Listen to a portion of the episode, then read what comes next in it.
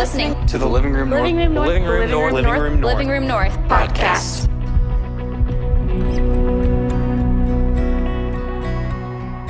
Hey, um, we do recognize that uh, there's always uh, newbies, uh, new to TLR folks, um, especially the dawn of each semester. And so let me say this I mentioned this during the, the welcome that uh, we typically teach uh, out of series, sometimes series are two weeks, three weeks, four weeks. Uh, we do our best uh, to uh, teach uh, the scriptures out of the Bible, um, kind of give a couple of kind of nuggets of what we believe to be true, uh, potentially uh, helpful, and how we can apply it to our everyday lives. And then a lot of some of the folks that are sitting next to you then go and talk about the talks or the messages um, in small groups. And so, again, if it's your first time, that's typically uh, what happens. And so, if you walked in and you're brand new and maybe you would consider yourself a Jesus follower, uh, well, our hope that you would come to find this place to be very helpful and flourishing uh, for your faith.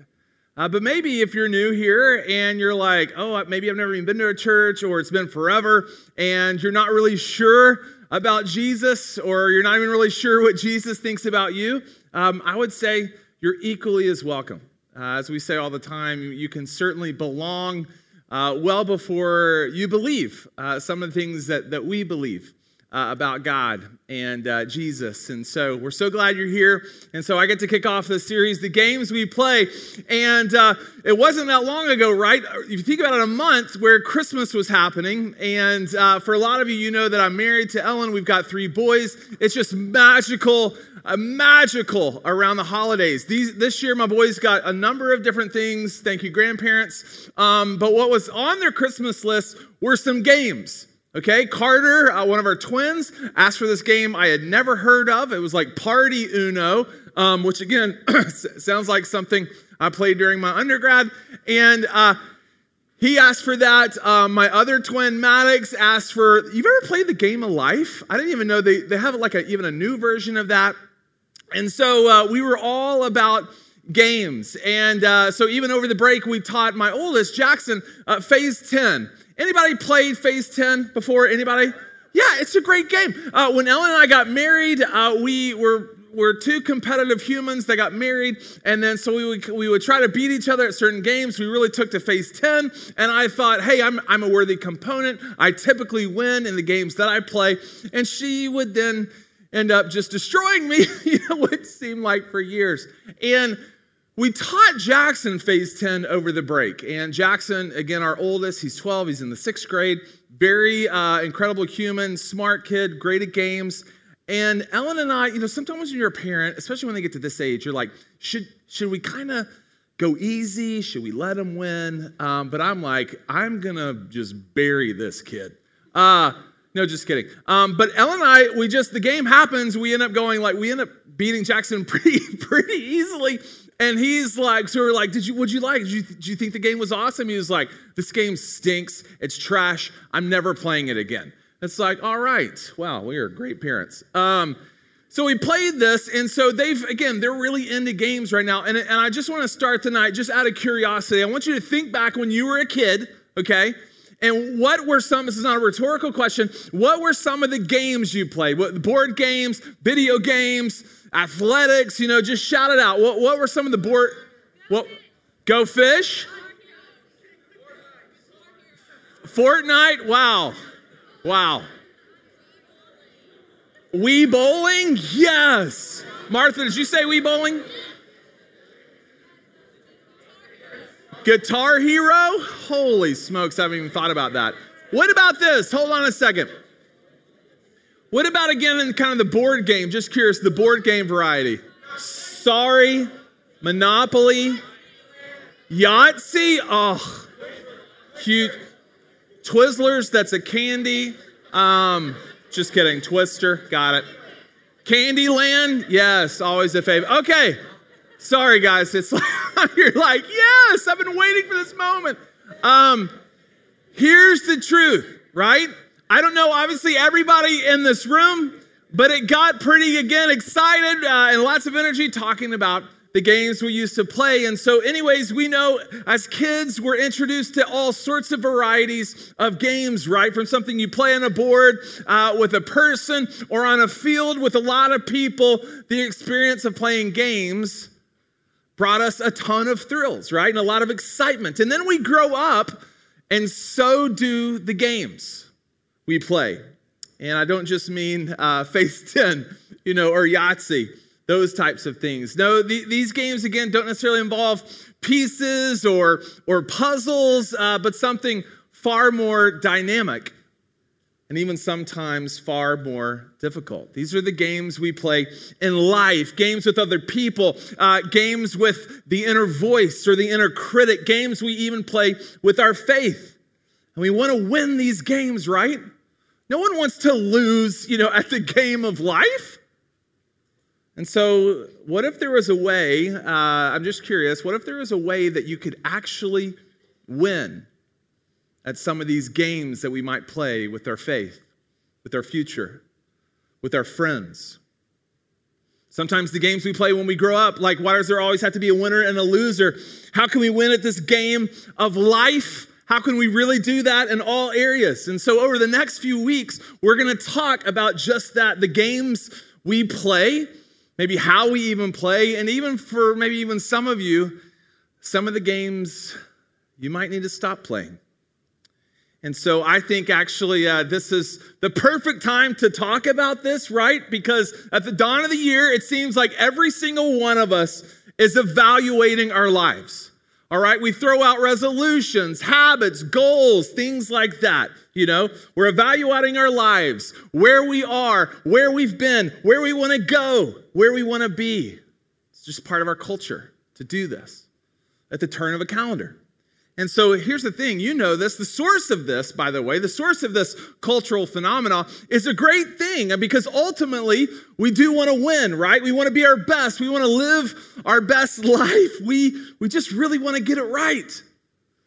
And especially for hanging out with college age friends for years.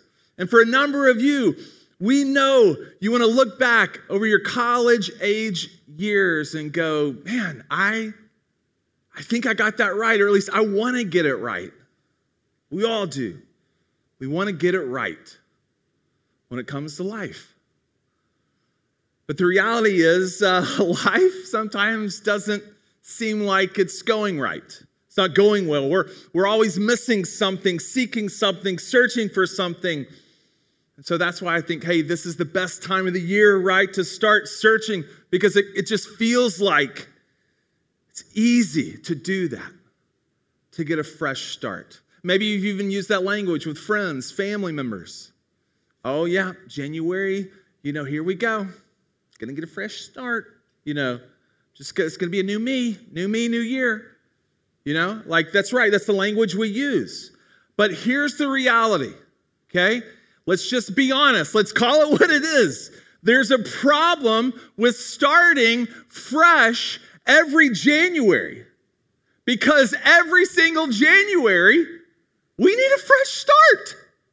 I don't know why I went high there. Um, there's something about our rhythms, our habits, our focus and attention that just gets off track. It's not where we want it to go. It just keeps happening. And so every every January, there's something that happens within our culture, within our minds ah, got to get some of these areas right. I got to I got to start anew. So what we typically do is we kind of look around for ways to kind of again what we can do to make it right. So what do we do? Some of you you you go to Target, which Target is amazing, and you look for that just totes adorbs new planner. Okay? It's got to look right. It's got to organize my life right. You got to get that planner. Some of you get that brand new gym membership. Okay? You, you laughed, you know, uh, as, a, as a CrossFitter. Um, I j- just kidding. Uh, some of you get that gym membership. Others of you, maybe you don't want the gym membership, but you get the app, you know, like there's that calorie counting app, uh, which you totally lie on, but you get the app that counts your calories. But what we end up doing, whether it's again a planner, again getting the gym membership, whatever, we're always looking for something, again, external, right? Searching for something on the outside to fix these broken rhythms on the inside. But, but what if I could tell you, which is what we're going to get into the series about next few weeks, what if, what if the key to getting the game of life right was flipping that around? In fact, uh, in the first few chapters of Revelation, uh, Jesus addresses seven churches who were consistently trying to get it right, to get life right. Now, here's the thing uh, Revelation, it's one of the books of the Bible. Uh, it's the last book of the New Testament that draws a ton of fascination and mystery from a lot of people. And to be, to, just to be honest, we rarely spend a lot of time in Revelation. It's filled with prophetic language and imagery that truthfully, still after years of reading it, it can be ridiculously confusing. But when you start to understand the context, uh, it definitely helps you read it a little bit better. And so here's the thing, and some of you know this because you've read it. At the end of Revelation, it really focuses on the end times, the end of days. But at the beginning, the message really is from Jesus, again, to these seven established churches and cities in the Roman world. This was roughly around 60 years after Jesus was crucified and when he rose from the grave, and his message was starting to boom and spread, but still, again, facing some opposition in the many areas. And uh, there's actually, this is crazy, uh, just in, in, prepping for tonight. There's, there was this Roman emperor, never heard of him, named Domitian. He actually fashioned himself, called himself Lord and God. So the culture around these churches that Jesus was talking to was filled with just honestly worship of everything, everything possible besides Jesus. And one of the churches uh, uh, was in a place called Laodicea. Okay, just think kind of like modern day Turkey, Asia Minor. And I want to show you actually where this is on a map. Okay, so let's put Laodicea up there. So this is the Lycus River Valley. You can see Laodicea right there uh, Hierapolis, fun to say. Colossae, really fun to say. Lots of rivers flowing in there. I'll get back to that um, in a second. But here's the thing this is what Jesus says to this church in Laodicea who wants to get their life right. We read this in Revelation 3 15 and 16. Hey, I know your deeds. I know your deeds, church, that you are neither cold nor hot. I wish you were either one or the other. So, because you are lukewarm, neither hot nor cold, I'm about to spit you out of my mouth. Next, so there we go. I'm about to spit you out of my mouth. I know your deeds, I know your actions, I know the way that you live, that you want to live, the way that your life reflects kind of this lukewarm spirituality. You're neither hot nor cold. You're in this weird, undefined middle ground, and it's certainly not refreshing at all. And so here's the thing the reality is the Laodiceans, they knew all about lukewarm water. They relied on the water that came from the other cities. That's why I brought that map. So if you look at this map again, Lauren, if we could put that map up, okay, look at the cities, okay? Their city was situated between Hierapolis, and Colossae, all right? The hot spring water that would actually flow from Hierapolis, it would start as a hot spring, but by the time it got to Laodicea, again, it would turn into lukewarm. Started hot for medicinal purpose, purposes, and then it would get lukewarm. And then there was cool, refreshing water, again, coming from Colossae. And by the time that it actually got to Laodicea, you guessed it, it turned lukewarm. Now, I need to pause here because um, if some of you have ever heard anyone teach, maybe it's a preacher, maybe you, you grew up and you heard somebody teach on this at a church, or maybe you watched somebody teach on this, you know, somewhere on YouTube. Um, I've heard it taught a couple of times, and here's the reality uh, I think it's been taught wrong. And uh, I want to be really, really clear tonight. I've, I've heard it taught this way that sometimes hot means Christianity and sometimes cold uh, means not a Christian. So, what Jesus is saying is that he would rather you be hot and act like a Jesus follower or cold and completely abandon the whole thing altogether. And if you've heard that before, if you've ever been taught that before, or if you ever hear that, in my opinion, uh, I think it's just not the proper teaching of this passage. Jesus isn't saying, hey, act like a follower of Jesus or run a thousand miles in the opposite direction. No, in fact, the context of the passage, if you know that, like, it doesn't really make sense. So, Jesus, you need to realize, is speaking to a church. He's not looking at the church. He's not looking at you. He's not looking at the believers telling them, hey, get it right or just get away. In this context, both hot and cold are actually positive things. I mean, think about it. Jesus doesn't want to spit out hot or cold water out of his mouth. No, he wants to spit out the lukewarm water out of his mouth. In fact, I had to look this up. The word literally translates spit, translates to vomit, which makes a ton of sense. This is why I believe you should read the scriptures because if lukewarm is literally translated as vomit, that makes a lot of sense to me because most lukewarm liquids makes me want to just lose it. Okay?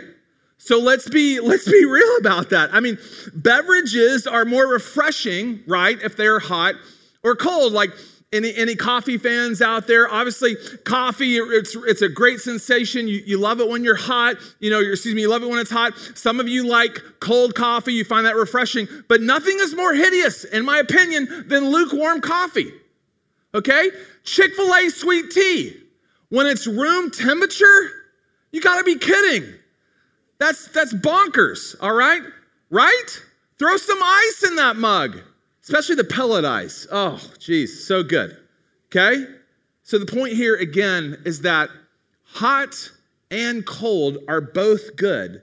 They're refreshing, whereas lukewarm isn't.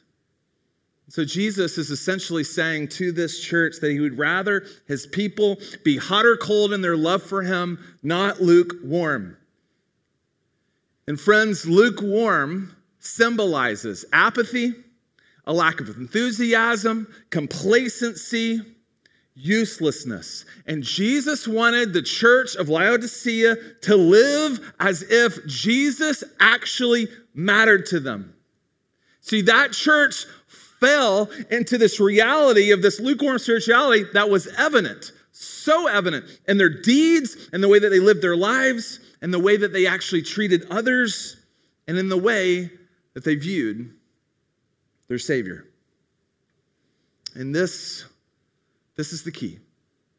The way the Laodiceans were actually living was really a reflection of their attitude toward Jesus.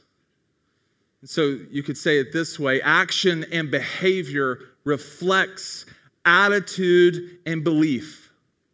If you're writing this down or taking notes, I'll say it again action and behavior reflects attitude and belief.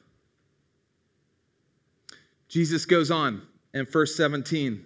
He says this Hey, you say, Church of Laodicea, you guys say, Hey, I'm rich. We're rich. I've acquired wealth and do not need a thing. But you do not realize that you are wretched, pitiful, poor, blind, and naked.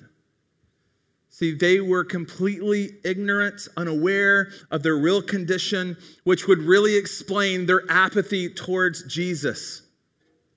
And what they are without Jesus got lost because of just their own self sufficiency. You see, uh, we would learn, um, and you can go look this up as well, that, that Laodicea was a very kind of wealthy city.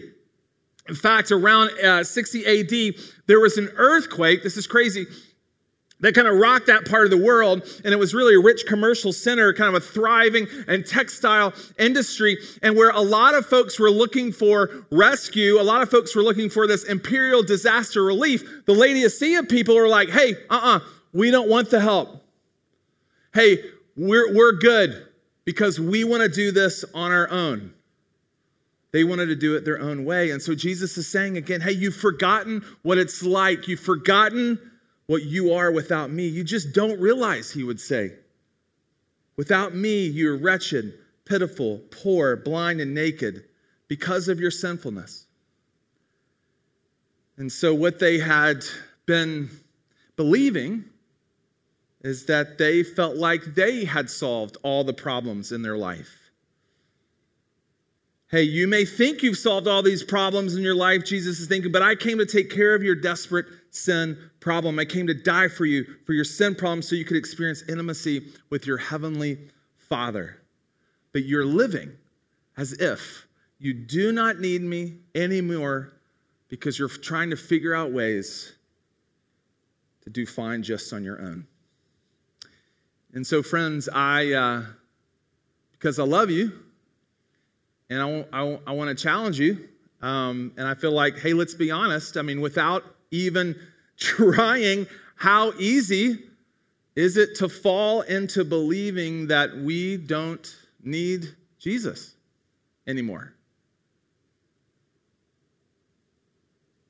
But Jesus says to this church who's living that way, He's saying to, to you and to me a little bit in the same way. I want you to hear this in first, uh, verse 18. It says, I counsel you to buy from me gold refined in the fire so you can become rich, and white clothes to wear so you can cover your shameful nakedness, and salve to put on your eyes so you can see.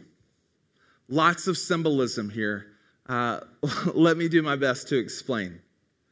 Buying refined gold from Jesus symbolizes the riches Uh, that we have in Jesus. White clothes to wear from Jesus symbolizes the robes of righteousness, which essentially means that because of what Jesus did on the cross, when our Heavenly Father looks at us, He sees the righteousness of Jesus. He sees us and declares us in having a right standing with Him because of what Jesus did. And because of Jesus, we are not spiritually blind. We can see. And so Jesus' point here is without me, without me, church of Laodicea, you have nothing. Without me, you, you could have all the gold in the world and still be poor. Without me, you could have all the medicine in the world and still be blind. Without me, without what I did for you on the cross, you, you wouldn't have anything. And so I, I know that this, this can be a, um, a harsh truth, and there's part of me that even kind of hesitated, like, hey, first TLR back, you know. What should I share? And, and if this comes with a sting, if it hurts in some way, and kind of how it's being delivered, he does reassure you and I. It's because he loves you too much to leave you and you're wondering in your mess. He says in verse 19, Those whom I love, I rebuke and discipline. So be earnest and repent. In other words, stop your lukewarm living. Stop being indifferent towards Jesus. Because that's really, in my opinion, what it means to be lukewarm, just to be indifferent. And again, if, if that seems a little like, geez, uh, that's a little like a little harsh, here's the good news. Uh, it is with Jesus is that on the other side of feeling uh, maybe pain um, is always healing.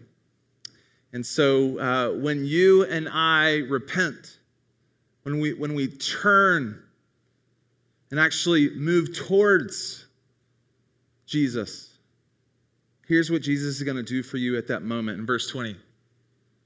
Here I am. If you turn, if you turn towards and away from indifference and actually face me and want to have an intimate relationship with me, hey, here I am. I stand at the door and knock. If anyone hears my voice and opens the door, I will come in and eat with them, and he with me. I love that language. I will come in and eat with him, and he with me. Friends, Jesus is not afraid of your mess. He's not, again, like he's not put off by your mistakes. You can bring all that to him, and he doesn't run away. He, in fact, wants to even come even closer and walk alongside. And so, um, if you don't hear anything else, I think this is this is really what I want you to know. It's when we move away from indifference, when we move away from indifference, we can move into intimacy. When we move away from indifference, we can move into intimacy. Because I love that picture, right? Dining with Jesus is a picture of a deep personal relationship, the deepest and the safest and the truest personal relationship you could ever find. And so, as we kind of end uh, the night, what, what does Jesus, through all of this, this text in Revelation, what does Jesus ultimately want us to repent of? What does he want us to stop going in this direction and move and move in his direction? What does he want you and I to repent of? Most of the time, you probably think, oh, well, it's it probably has to do something with, with lust or, you know, hey, cussing or whatever, kind of some of those big, you know, like notorious sins. It's just so easy. I'm not saying like, you know, those should be condoned or anything. But do you know through this text what he is saying for you and me to repent of? Indifference. Indifference towards our Savior.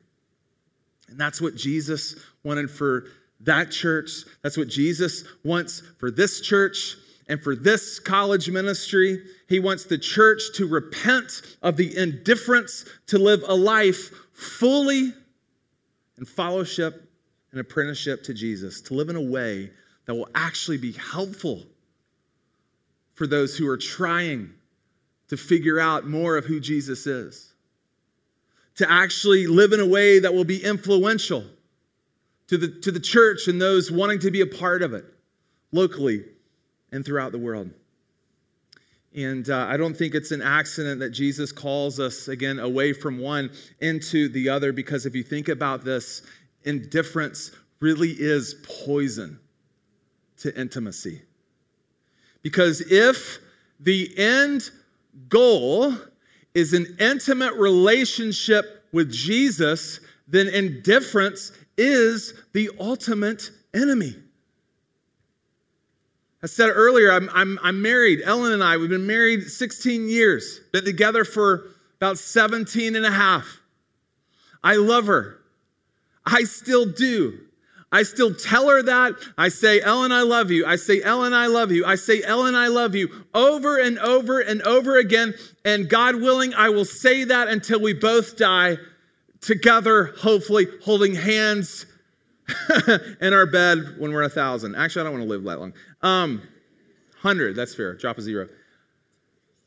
But I can tell her that I love her all that much, all the time. And but the reality is, if I don't show her, if I don't if I don't serve her, if I if I don't encourage her, if I don't show her again tangible evidence of that love, then and she has told me, "Hey, those words seem hollow or they might not mean anything."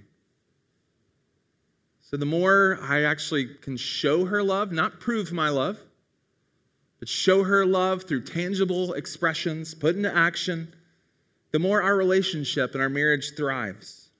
And the more our relationship thrives, the more that we end up loving each other. And it's this beautiful circle. And in the same way, our relationships with Jesus is something that we should never actually be indifferent towards. There should be intentionality and urgency in our relationship with Him. And friends, I, uh, I always kind of joke a little bit at my age, um, but I, I, actually love being 44, my Hank Aaron birthday, my Hank Aaron year for you Braves fans. Um, I still feel super young, but folks, can I just can I just tell you that there is so much regret that you will have if you have a life that is indifferent towards Jesus. For those of you that have placed your faith in Jesus at some point in the world, and now it's just kind of become, you become a little bit, you know, apathetic towards it. And again, no judgment. But may I just tell you that you really will reflect back and have some regret if indifference does define your relationship with Him. And so that's why, again, Jesus was challenging Laodicea to repent. In fact, it's the fourth time when you read in the letters of him calling out the churches to repent. And it's really just an imperative, right? It's a decisive act to move completely from one direction to another, to move from indifference towards actually wanting to follow. And so I, uh, I think it's worth considering before I pray and, and tell you what's next. Um, have you been living indifferent to Jesus? I, I, I would love for you to think about that. It is, it is a challenging question. Have you been living indifferent to Jesus? Have you become uh, lukewarm in your living? And if so, uh, Jesus invites you and Jesus invites me to repentance. And the beautiful thing tonight of as best as you can understand, you, you do want to repent away from the indifference that, as Jesus said here, he's promised to just be right there, right there to meet you where you're at.